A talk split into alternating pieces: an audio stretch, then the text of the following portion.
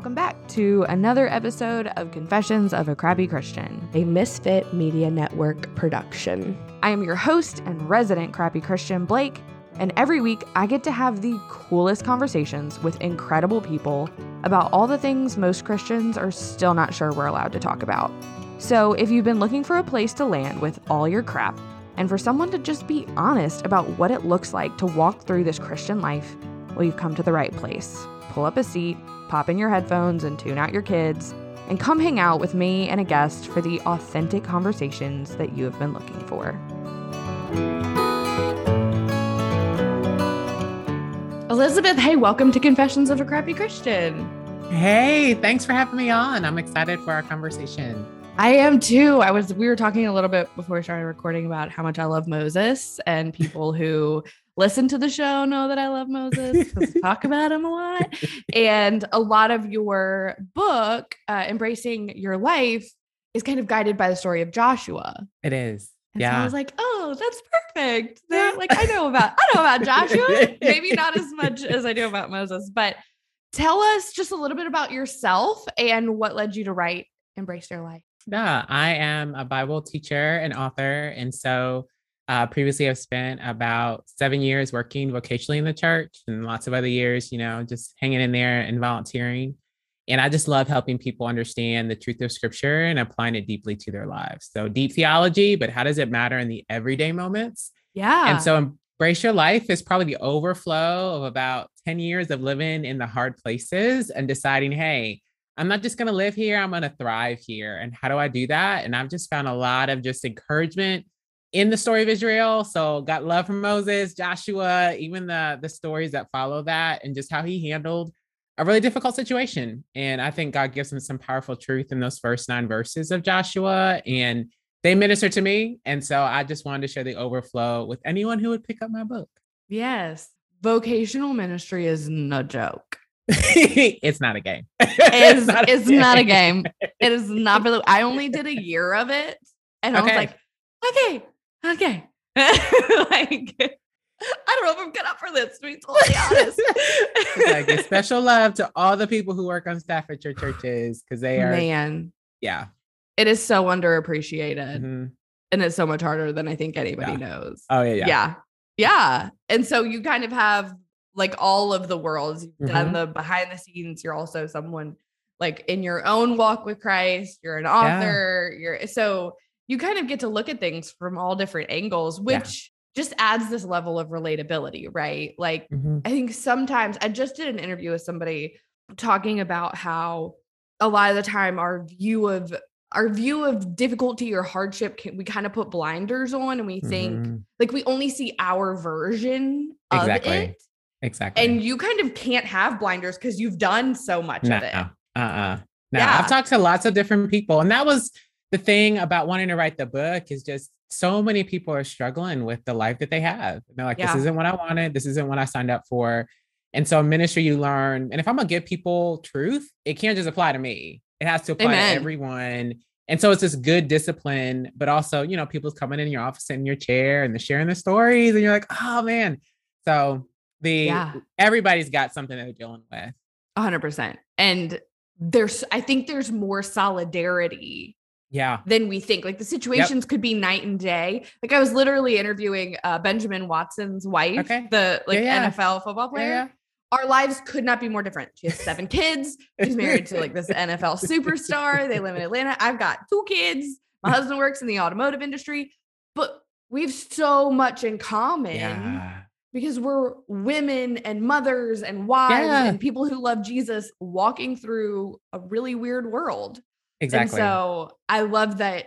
But where I was going with that is Joshua felt the same way. Yeah. You know what I mean? Like 2000, yeah. thousands yep. of years ago, yeah. more than that.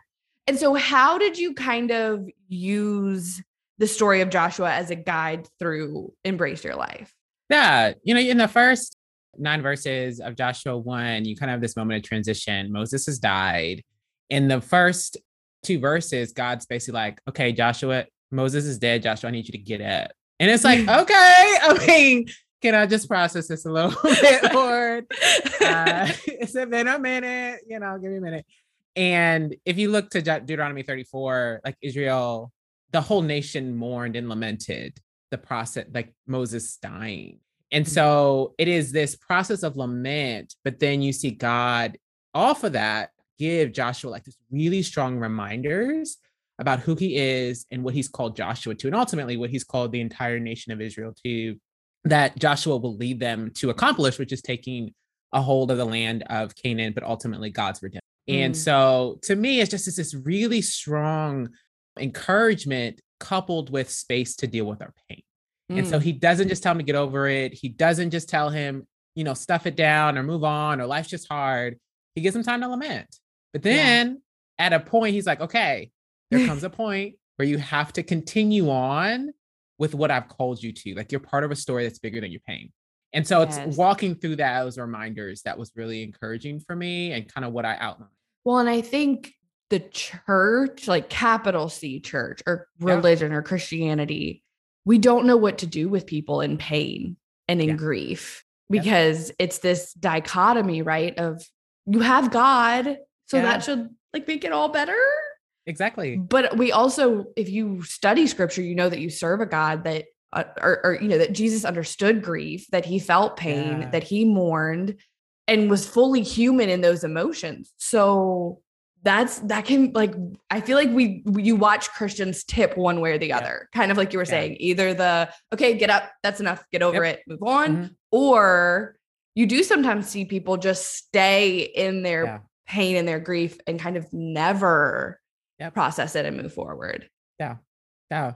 And, you know, the pain is just this weird, finicky thing and it doesn't mm-hmm. go away.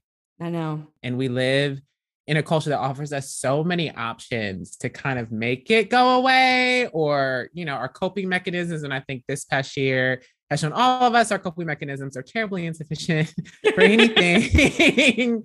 but it just is I really love the story of Israel because it's the story of the ordinary moment, right? You yes. can turn pages in scripture and you have hundreds of years. Like it'll go from king to king to king. But even specifically in the Psalms, you see them in the everyday, ordinary moments of pain. What do I do it? I bring it to mm. the word. Mm. Um, but they always couple it in the greater story of God, what God is doing through scripture.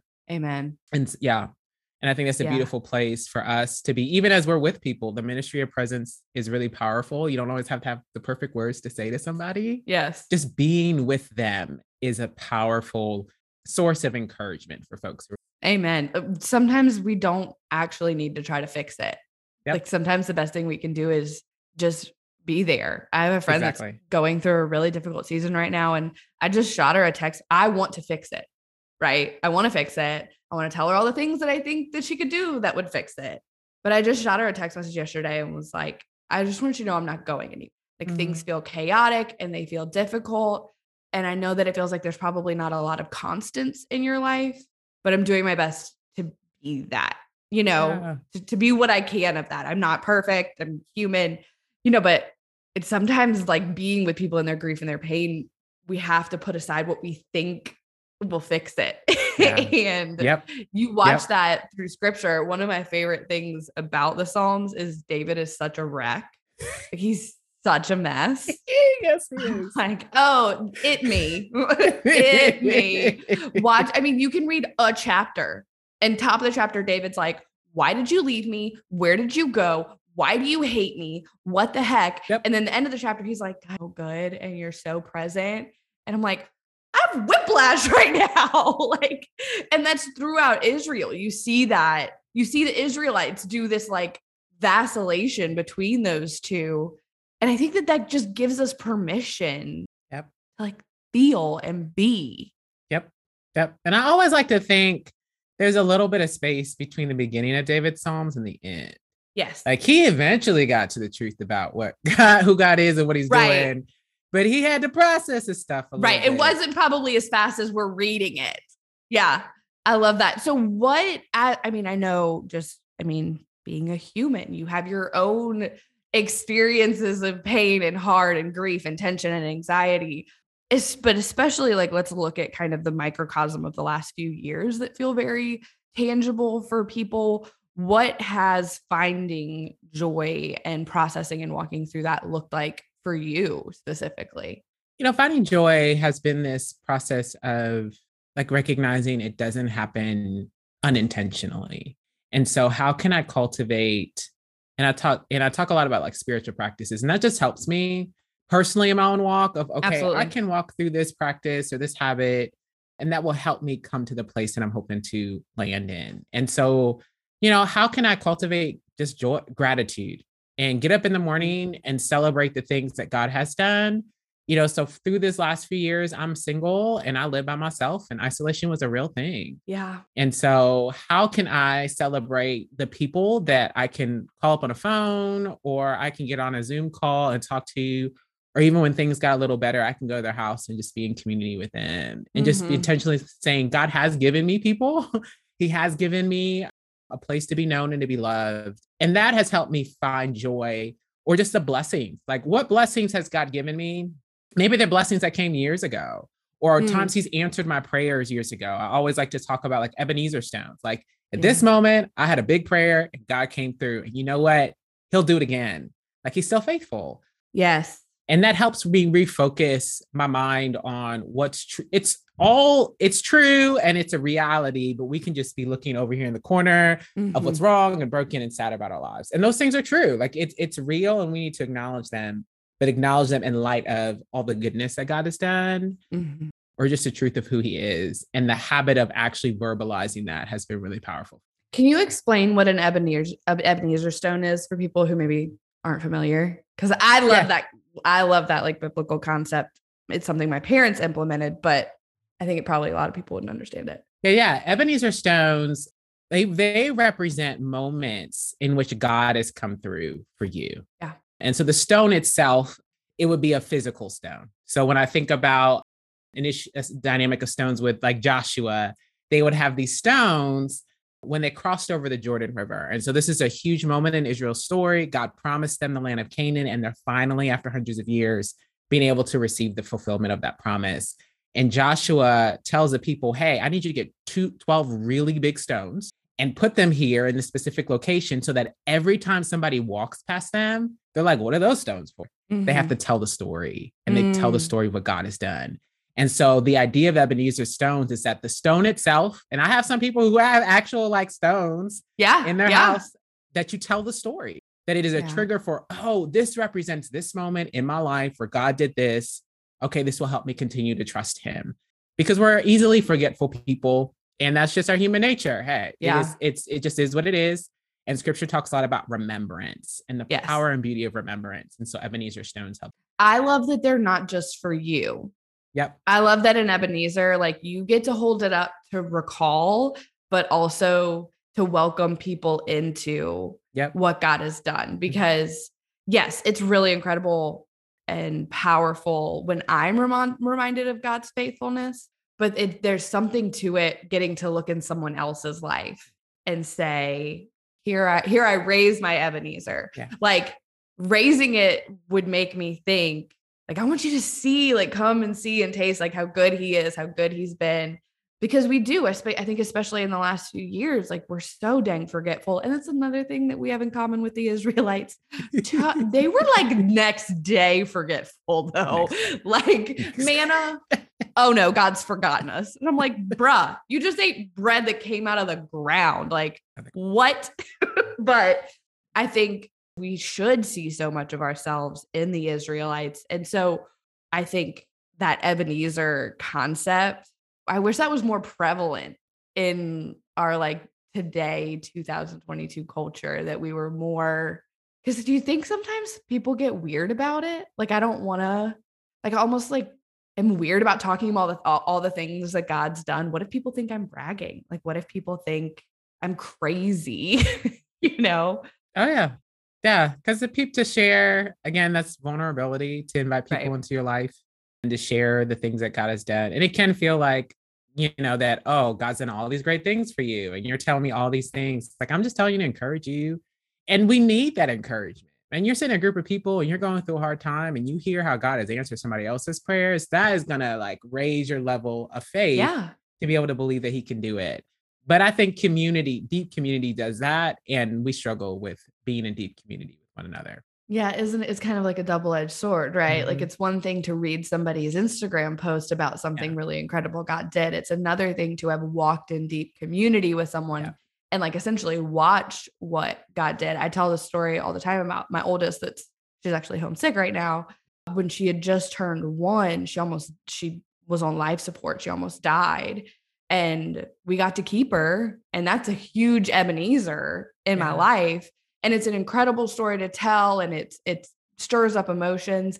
But the people who walked through that with us seven years ago, like it's their Ebenezer too. Like they saw the machines breathing for her and the wires keeping her alive. And they hold that up as well. And so, you know, that's another thing that we see exemplified in the Old Testament in these stories. The the reason, kind of going back to the beginning of our conversation, the reason that God had to tell Joshua to like get up and get going is because he and Moses had walked in such deep community and he was mourning that. We're we're robbing ourselves of that, I think, a lot of the time.